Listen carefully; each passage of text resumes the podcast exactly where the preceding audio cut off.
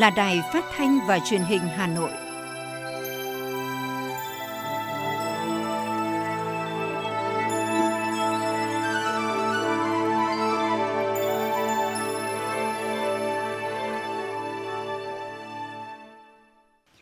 Thưa quý vị và các bạn, bây giờ là chương trình thời sự của Đài Phát thanh và Truyền hình Hà Nội, phát trực tiếp trên sóng phát thanh tần số FM 90 MHz. Tối nay thứ hai, ngày mùng 7 tháng 2 năm 2022, chương trình có những nội dung chính sau đây.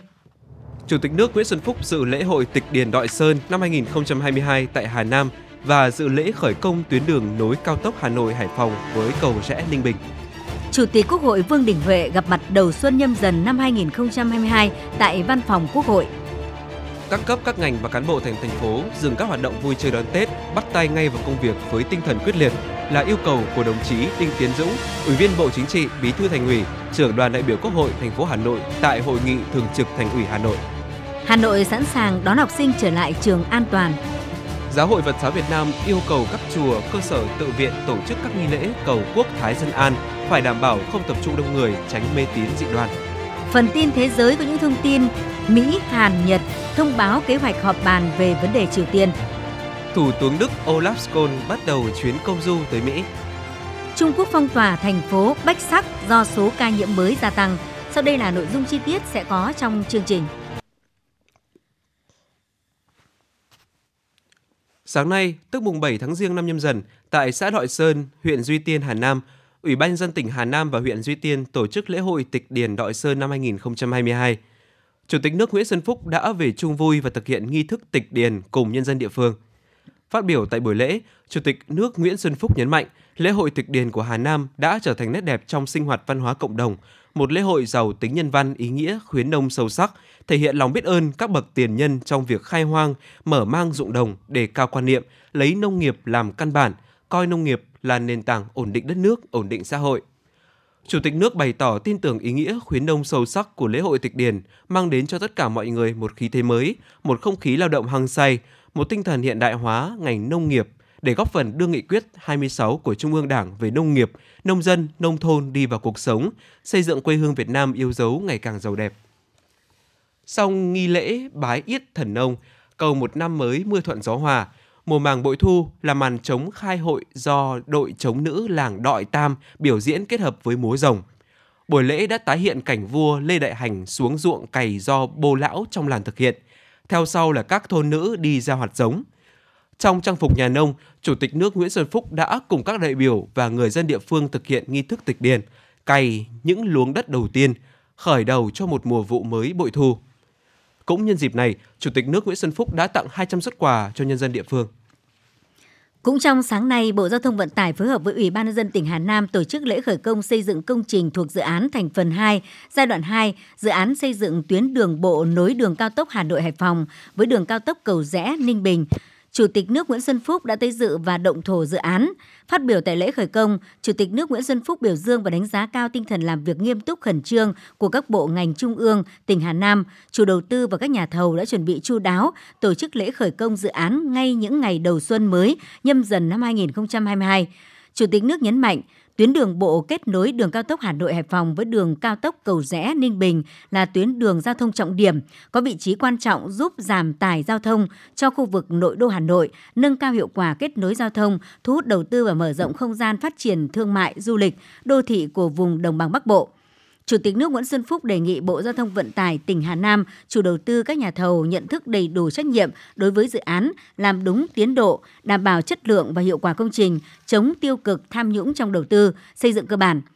Bộ Giao thông Vận tải phối hợp với hai tỉnh Hà Nam và Hưng Yên chỉ đạo điều hành công tác quản lý thi công xây dựng toàn tuyến, bảo đảm đồng bộ, phát huy hiệu quả đầu tư chủ đầu tư đơn vị thiết kế giám sát thi công nâng cao trách nhiệm đạo đức nghề nghiệp đảm bảo tiến độ chất lượng công trình tốt nhất Nhà thầu phải đảm bảo công trình thật sự mẫu mực làm gương cho các dự án khác trên địa bàn tỉnh cả về chất lượng, tiến độ cũng như hiệu quả quản lý. Bên cạnh đó, Chủ tịch nước Nguyễn Xuân Phúc lưu ý ngành giao thông cùng với việc nghiên cứu phát triển hệ thống mạng lưới giao thông cần quan tâm phối hợp với các ngành địa phương huy động nguồn lực như vốn nhà nước, vốn vay, xã hội hóa đầu tư bằng nhiều hình thức BOT, PPP để nâng cấp cảng biển, cảng thủy nội địa, quy hoạch phát triển các chuỗi đô thị nhằm phát huy tối đa hiệu quả của việc đầu tư hạ tầng giao thông đối với phát triển kinh tế xã hội của các địa phương cũng như cả nước. Sáng mùng 7 Tết Nguyên đán nhâm dần, tức ngày mùng 7 tháng 2, ngày làm việc đầu tiên của năm mới, Chủ tịch nước Nguyễn Xuân Phúc đã gặp mặt thân mật và giao nhiệm vụ cho cán bộ nhân viên văn phòng Chủ tịch nước. Năm 2021, trong bối cảnh đặc biệt khó khăn do dịch bệnh COVID-19, nhưng đất nước đã đạt được những thành tiệu to lớn trong các mọi lĩnh vực. Trong những thành tiệu chung ấy có sự đóng góp của các cán bộ, nhân viên văn phòng Chủ tịch nước. Đề cập đến các nhiệm vụ năm 2022, Chủ tịch nước Nguyễn Xuân Phúc nhấn mạnh trách nhiệm của văn phòng Chủ tịch nước là rất nặng nề, đặc biệt là trong công tác tham mưu, phục vụ các hoạt động của Chủ tịch nước, Phó Chủ tịch nước. Trên tinh thần đó, Chủ tịch nước mong muốn tập thể cán bộ, nhân viên văn phòng Chủ tịch nước tiếp tục nỗ lực, cố gắng xây dựng và hoàn thành tốt các kế hoạch chương trình, phương án công tác theo từng mảng, lĩnh vực phụ trách, đặt quyết tâm cao nhất hoàn thành nhiệm vụ được giao. Mỗi cán bộ, nhân viên phải tự đặt cho mình mục tiêu phấn đấu và trả lời câu hỏi cần làm gì để hoàn thành tốt nhiệm vụ của mình trong năm mới. Thay mặt lãnh đạo Đảng, Nhà nước, Chủ tịch nước Nguyễn Xuân Phúc chúc cán bộ, nhân viên văn phòng Chủ tịch nước và gia đình một mùa xuân mới hạnh phúc, an khang và lập nhiều thành tích trong công tác. Trong không khí cả nước chào mừng kỷ niệm 92 năm ngày thành lập Đảng mừng Xuân Nhâm Dần năm 2022, sáng nay tức mùng 7 tháng Giêng năm Nhâm Dần, tại nhà Quốc hội, Ủy viên Bộ Chính trị, Bí thư Đảng đoàn Quốc hội, Chủ tịch Quốc hội Vương Đình Huệ đã gặp mặt đầu xuân các đại biểu Quốc hội chuyên trách ở Trung ương, cán bộ, công chức, viên chức, người lao động văn phòng Quốc hội. Trong không khí ấm áp vui tươi chào mừng mùa xuân mới, Chủ tịch Quốc hội Vương Đình Huệ chúc các đồng chí lãnh đạo Quốc hội, đại biểu Quốc hội chuyên trách ở Trung ương, các cán bộ công chức viên chức, người lao động thuộc Văn phòng Quốc hội và gia đình luôn dồi dào sức khỏe, hạnh phúc, đạt nhiều thành công, đón mùa xuân mới sum vầy bình an biểu dương và đánh giá các tập thể cá nhân tại các cơ quan của Quốc hội, Văn phòng Quốc hội trên từng nhiệm vụ công tác đã hoàn thành tốt khối lượng lớn công việc của năm 2021. Chủ tịch Quốc hội bày tỏ tin tưởng năm 2022 công việc nhiều thử thách khó khăn còn rất lớn. Với truyền thống vẻ vang 76 năm qua của Quốc hội Việt Nam và những kết quả trong năm đầu nhiệm kỳ của Quốc hội khóa 15, chắc chắn Quốc hội sẽ tiếp tục phát huy tinh thần đoàn kết, trí tuệ, tập thể, hoàn thành xuất sắc nhiệm vụ được Đảng, Nhà nước và nhân dân giao phó, góp phần xây dựng đất nước ngày càng cường thịnh, nhân dân ngày càng ấm no hạnh phúc, xứng đáng với niềm tin yêu, sự kỳ vọng của Đảng, Nhà nước, cử tri và nhân dân. Cũng trong sáng nay, trước khi bước vào ngày làm việc đầu tiên sau kỳ nghỉ Tết Nguyên đán nhâm dần, Phó Thủ tướng Thường trực Phạm Bình Minh cùng các Phó Thủ tướng Lê Minh Khái, Vũ Đức Đam, Lê Văn Thành đã gặp mặt cán bộ công chức viên chức văn phòng chính phủ. Phát biểu gặp mặt, Ủy viên Bộ Chính trị Phó Thủ tướng Thường trực Phạm Bình Minh nhấn mạnh, năm 2021 đã đi qua với nhiều khó khăn thách thức, song chúng ta đã gặt hái được nhiều thành công, kiểm soát được dịch COVID-19, kinh tế xã hội dần phục hồi và phát triển. Trong dịp Tết, nhân dân cả nước đón Tết vui tươi, an toàn lành mạnh, tiết kiệm. Trong thành công của chính phủ có đóng góp của Văn phòng Chính phủ, Phó Thủ tướng thường trực biểu dương chia sẻ tinh thần làm việc không kể ngày đêm của cán bộ, nhân viên Văn phòng Chính phủ,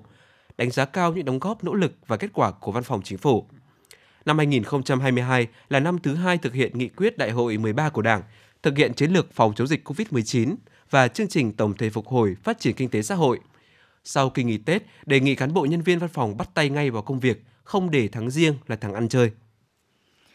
Thưa quý vị các bạn, chủ trì và kết luận hội nghị thường trực Thành ủy Hà Nội họp nghe báo cáo tình hình tổ chức đón Tết Nguyên đán nhâm dần và công tác phòng chống dịch COVID-19, đồng chí Đinh Tiến Dũng, Ủy viên Bộ Chính trị, Bí thư Thành ủy, Trưởng đoàn đại biểu Quốc hội thành phố Hà Nội yêu cầu các cấp các ngành và cán bộ toàn thành phố dừng các hoạt động vui chơi đón Tết, bắt tay ngay vào công việc với tinh thần quyết liệt. Bí thư Thành ủy Đinh Tiến Dũng khẳng định, do có chủ trương lãnh đạo sớm, đúng và trúng, việc tổ chức thực hiện nghiêm hiệu quả từ thành phố xuống cơ sở nên toàn thành phố đã đón Tết trong không khí vui tươi, an toàn lành mạnh và không để người dân nào không có Tết, Bí thư Thành ủy Đinh Tiến Dũng cho biết. Chúng ta khẳng định à, cái việc tổ chức Tết cho nhân dân thủ đô là vui tươi, an toàn lành mạnh và chúng ta cũng khẳng định là không có để người dân nào là không có Tết. Cái thứ hai là không khí vui xuân đón Tết của nhân dân thủ đô thì đúng là rất khác biệt so với năm trước. Thế nhưng mà nhìn chung là vui tươi, lành mạnh và an toàn. Và dư luận nhân dân thì cũng cơ bản là rất là đồng tình với cái chủ trương của thành phố trong cái việc tổ chức Tết cho nhân dân, trong cái việc phòng chống dịch cho ờ, bệnh trong cái dịp Tết Nguyên đán. Cái thứ ba là công tác ờ, an ninh chính trị, trật tự an toàn xã hội, quốc phòng an ninh trên địa bàn của thủ đô trong dịp Tết là đảm bảo về nhiệm vụ thời gian tới, Bí thư Thành ủy Đinh Tiến Dũng yêu cầu các cấp các ngành và địa phương phải bắt tay ngay vào công việc với tinh thần quyết liệt, tập trung vào sản xuất kinh doanh gắn với phòng chống dịch COVID-19. Các giải pháp phòng chống dịch đã có cần được tiếp tục kiểm tra đôn đốc việc thực hiện đẩy mạnh phân cấp phân quyền, nâng cao hơn nữa năng lực hệ thống y tế, nhất là tuyến cơ sở, bảo đảm cơ số thuốc, điều kiện vật chất, lực lượng y tế. Về sản xuất nông nghiệp, các cấp các ngành và địa phương phải đảm bảo cung cấp đủ nước cho gieo trồng vụ xuân kịp thời vụ. Ra soát, triển khai quyết liệt 45 cụm công nghiệp gắn với thúc đẩy sản xuất làng nghề.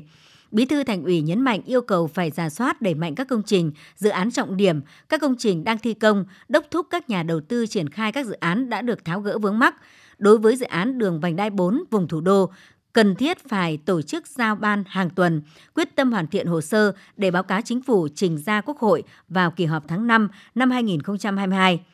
Nhấn mạnh đề án có tính chiến lược là cải tạo chung cư cũ và ba nhóm lĩnh vực trọng tâm đầu tư là y tế, giáo dục và các di tích văn hóa lịch sử. Đồng chí Đinh Tiến Dũng chỉ đạo Ban cán sự Đảng, Ủy ban nhân dân thành phố tập trung phân cấp giao quyền, tháo gỡ khó khăn vướng mắc để triển khai thực hiện. Tinh thần là phải quyết tâm quyết liệt thực hiện đối với từng dự án công trình. Trong đó, đối với giáo dục đào tạo có 3 việc phải làm để nâng cao chất lượng cho xứng tầm thủ đô, trong đó có hai việc thuộc thẩm quyền của thành phố là đầu tư nâng cấp cơ sở vật chất và đào tạo đội ngũ giáo viên. Về cơ sở vật chất, ngoài việc đầu tư xây dựng thêm 450 trường học, phải ra soát từng trường đã có, nơi nào chưa đạt chuẩn quốc gia phải đầu tư hoàn thành các tiêu chí, nơi nào đã đạt chuẩn phải đầu tư để nâng cao chất lượng đào tạo hơn nữa, Bí thư Thành ủy Đinh Tiến Dũng cho biết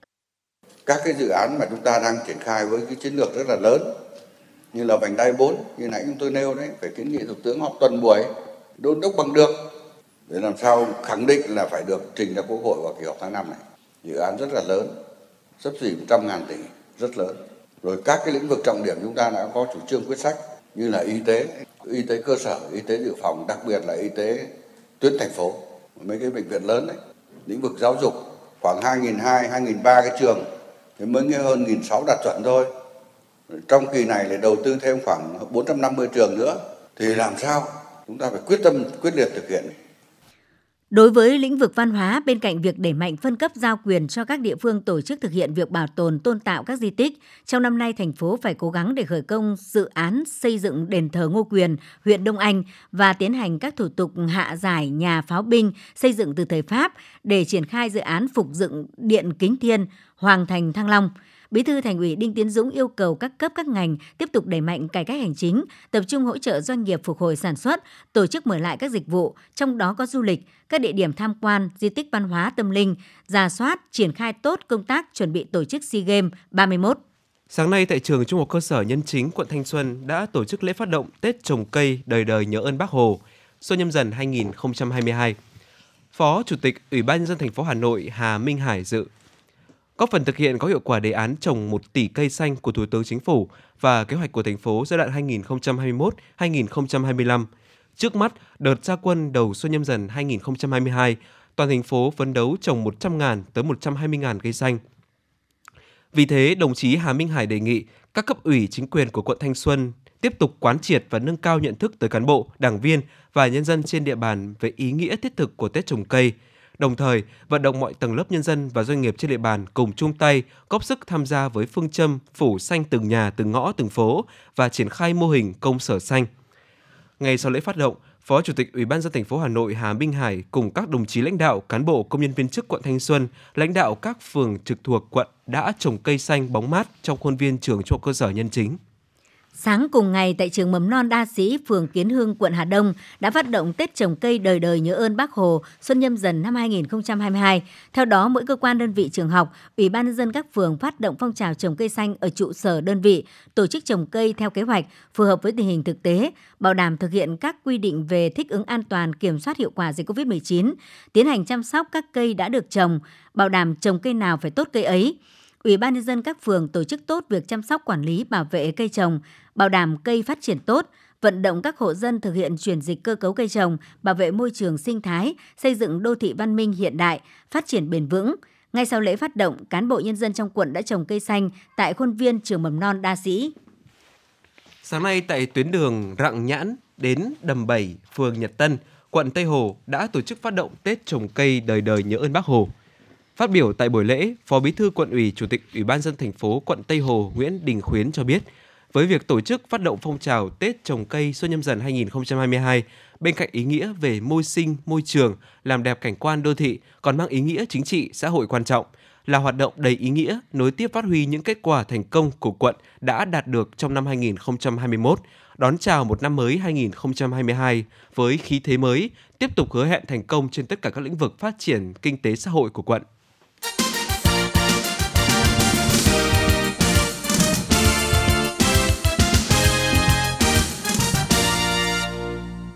Thưa quý vị các bạn, thời gian qua chính sách bảo hiểm xã hội tự nguyện được đánh giá có sự phát triển vượt bậc. Điển hình trong 2 năm qua số lượng người tham gia tăng mạnh. Tuy nhiên thống kê cho thấy tỷ lệ người tham gia bảo hiểm xã hội tự nguyện hiện nay còn rất thấp so với con số 35 triệu lao động phi chính thức trong cả nước. Để nâng độ bao phủ bảo hiểm xã hội tự nguyện, các chuyên gia cho rằng chính sách cần điều chỉnh bổ sung thêm các chế độ như ốm đau, thai sản, tai nạn lao động như chế độ bảo hiểm xã hội bắt buộc để hấp dẫn người dân tham gia.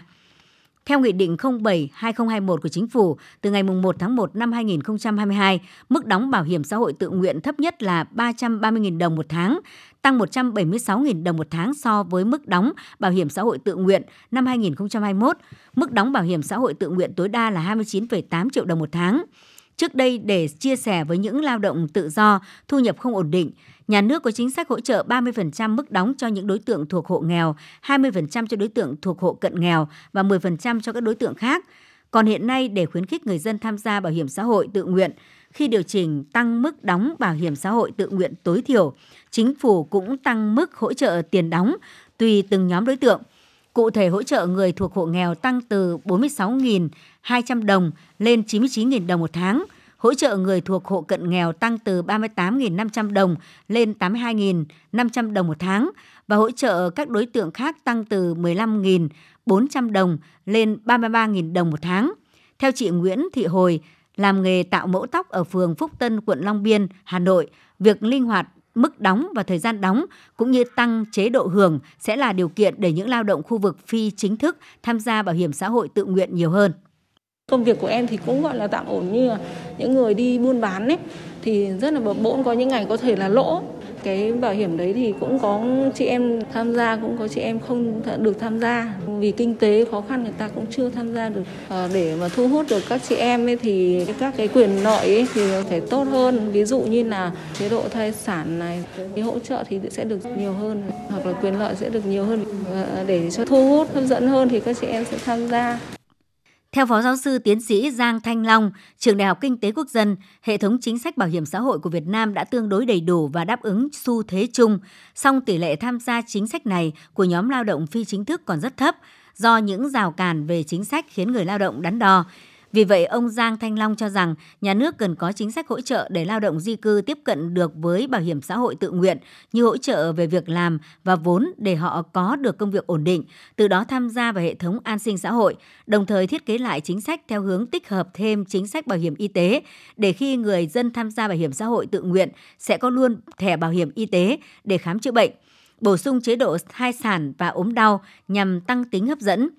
về thời gian thụ hưởng cũng cần xem xét giảm thời gian chờ thụ hưởng từ 20 năm xuống còn 15 hoặc 10 năm hoặc trong mua theo gói với nguyên tắc đóng nhiều hưởng nhiều, đóng ít hưởng ít.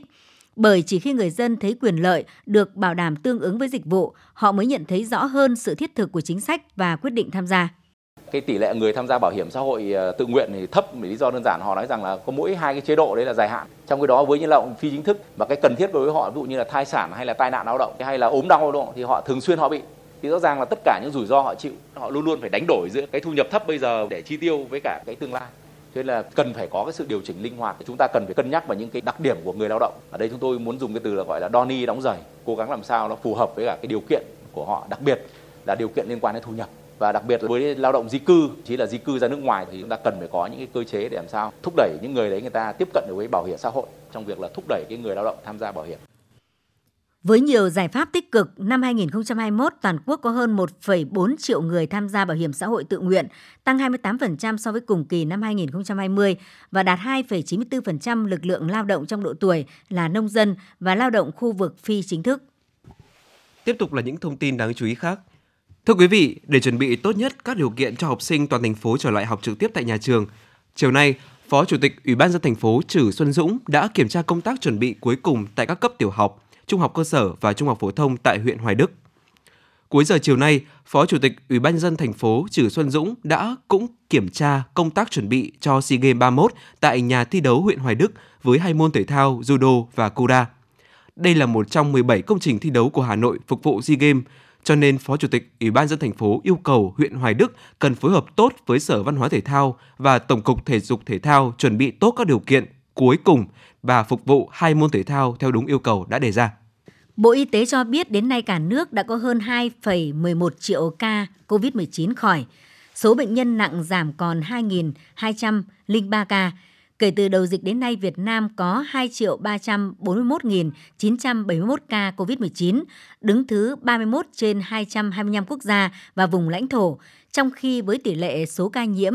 trên 1 triệu dân, Việt Nam đứng thứ 144 trên 225 quốc gia và vùng lãnh thổ. Đợt dịch thứ tư từ ngày 27 tháng 4 năm 2021 đến nay, số ca nhiễm mới ghi nhận trong nước là 2.334.867 ca, trong đó có 2.109.898 bệnh nhân đã được công bố khỏi bệnh. Các địa phương ghi nhận số nhiễm tích lũy cao trong đợt dịch này là thành phố Hồ Chí Minh, Bình Dương, Hà Nội, Đồng Nai và Tây Ninh.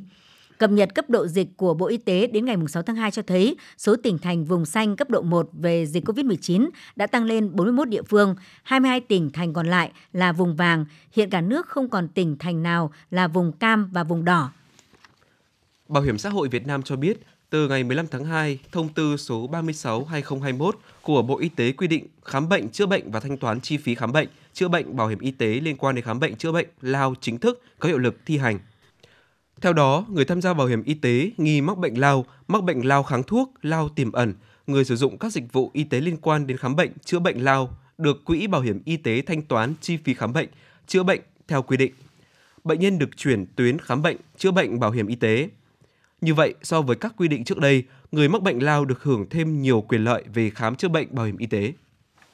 Ban Thường trực Hội đồng trị sự Giáo hội Phật giáo Việt Nam đã có công văn về việc tổ chức nghi lễ cầu an Tết nhâm dần, bảo đảm an toàn trong phòng chống dịch COVID-19 và các hoạt động mừng xuân mới an vui. Theo đó, Ban Thường trực Hội đồng trị sự Giáo hội Phật giáo Việt Nam yêu cầu tăng cường nâng cao ý thức tự giác trong phòng chống dịch bệnh COVID-19, không lơ là chủ quan, tuyên truyền phổ biến việc chấp hành nghiêm quy định của các cấp chính quyền, bảo đảm an toàn trong các hoạt động văn hóa lễ hội, tạo sự đồng thuận trong xã hội – các chùa cơ sở tự viện tổ chức các nghi lễ cầu quốc thái dân an phải đảm bảo không tập trung đông người, tránh mê tín dị đoan. Tính đến nay, Tổ chức Giáo dục Khoa học và Văn hóa Liên Hợp Quốc UNESCO đã ghi danh 14 di sản văn hóa phi vật thể của Việt Nam vào danh sách di sản văn hóa phi vật thể đại diện của nhân loại, bao gồm Nhã nhạc Cung đình Huế, Không gian văn hóa Cổng Chiêng Tây Nguyên, Dân ca quan họ Bắc Ninh, Hát ca trù, Hội gióng ở đền Phù Đồng và đền Sóc, tín ngưỡng thờ cúng Hùng Vương ở Phú Thọ, nghệ thuật đờn ca tài tử Nam Bộ, dân ca ví, dạm nghệ tĩnh, nghi lễ và trò chơi kéo co, tín ngưỡng thờ mẫu tam phủ của người Việt, nghệ thuật bài tròi Trung Bộ, hát xoan, thực hành then của người Tày, Nùng, Thái và mới đây nhất đó là nghệ thuật xòe Thái. Từ nay tới ngày 10 tháng 2, các chuyến bay từ Hà Nội và Thành phố Hồ Chí Minh gần như đã kín chỗ. Hiện chỉ còn vé hạng thương gia với mức giá 9 triệu đồng đến 10 triệu đồng một vé. Vietnam Airlines, Bamboo Airways, Vietjet đều sẽ hết cho đến ngày 10 tháng 2. Chỉ còn lại một số rất ít vé bay vào 22-23 giờ. Hiện tại chỉ còn vé hạng thương gia với mức giá từ 9 triệu đồng đến 10 triệu đồng một vé.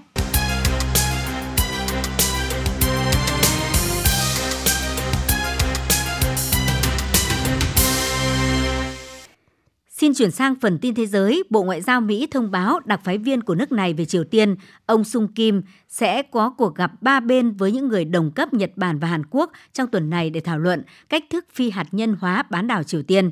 Cụ thể, theo thông báo, ông Sung Kim sẽ tới Honolulu, thủ phủ của tiểu bang Hawaii, từ ngày 10 đến 15 tháng 2 để tham dự cuộc gặp với đại diện của Hàn Quốc là ông Noki Uduk và đại diện của Nhật Bản là ông Funakoshi Takehiro.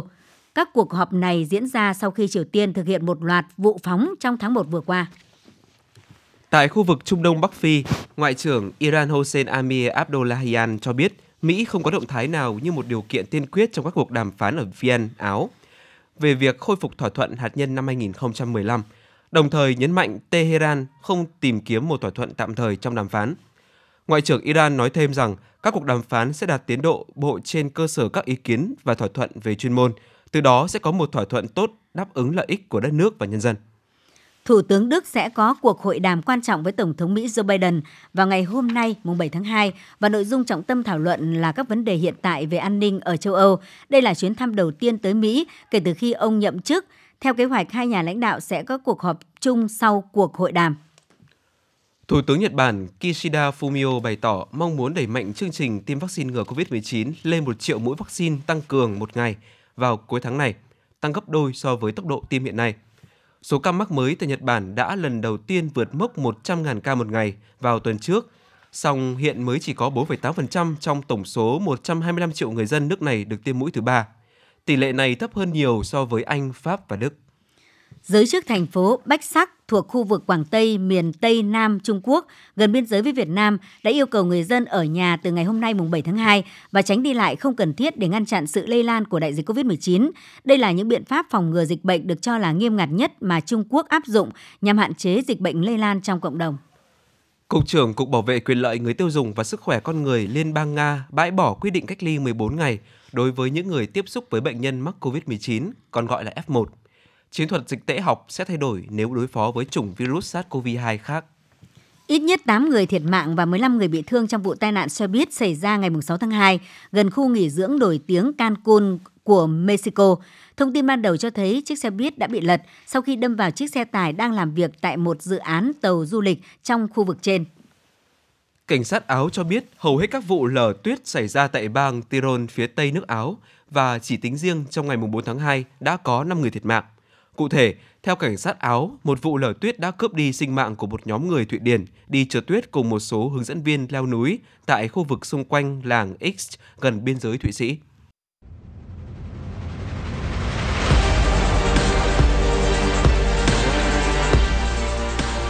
Bản tin thể thao Bản tin thể thao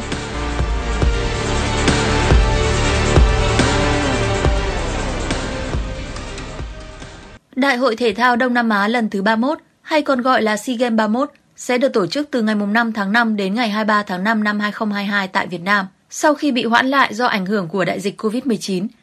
Đây là lần thứ hai Việt Nam đăng cai SEA Games kể từ năm 2003. Những vận động viên hàng đầu khu vực sẽ cùng tụ hội và tranh tài tại 40 môn thể thao với khoảng 526 nội dung thi đấu. Số lượng người tham dự lên tới 10.000 người. Hà Nội sẽ là nơi diễn ra lễ khai mạc, bế mạc lần lượt vào các ngày 12 tháng 5 và 23 tháng 5. Hai buổi lễ quan trọng này sẽ diễn ra tại sân vận động quốc gia Mỹ Đình. Trong lịch thi đấu các môn thể thao, ba môn thi đấu sớm nhất diễn ra vào ngày 6 tháng 5 là bóng đá nam, bóng ném bãi biển và kickboxing. Môn bóng đá nam sẽ diễn ra từ ngày 6 tháng 5 đến 22 tháng 5, còn môn bóng đá nữ sẽ diễn ra muộn hơn 5 ngày, vào ngày 11 tháng 5 và kết thúc sớm hơn một ngày vào ngày 21 tháng 5.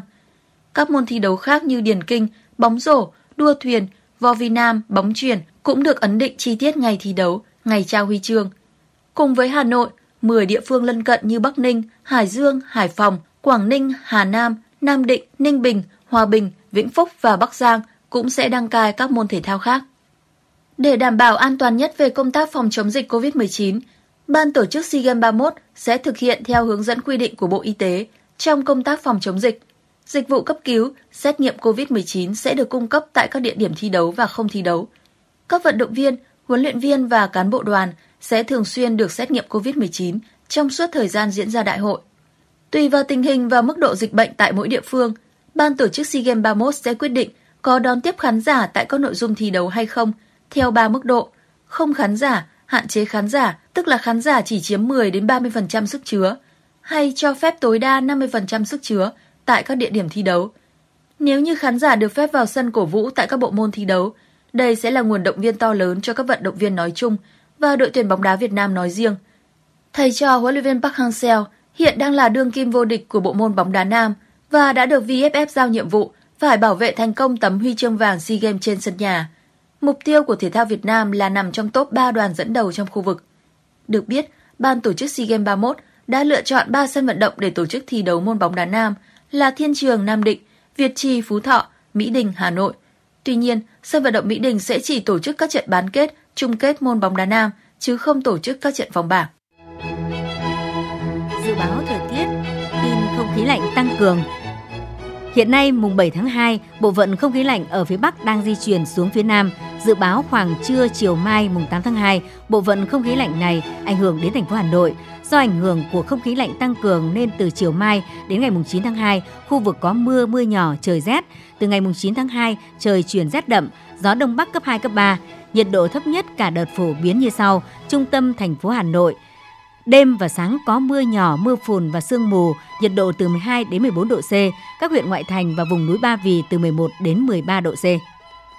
Quý vị và các bạn vừa nghe chương trình Thời sự tối của Đài Phát thanh và Truyền hình Hà Nội. Chịu trách nhiệm sản xuất Phó Tổng giám đốc Nguyễn Tiến Dũng. Chương trình do biên tập viên Xuân Luyến, Nguyễn Hằng, phát thanh viên Thanh Hiền Hoàng Nam và kỹ thuật viên Bảo Tuấn thực hiện. Thân ái, chào tạm biệt.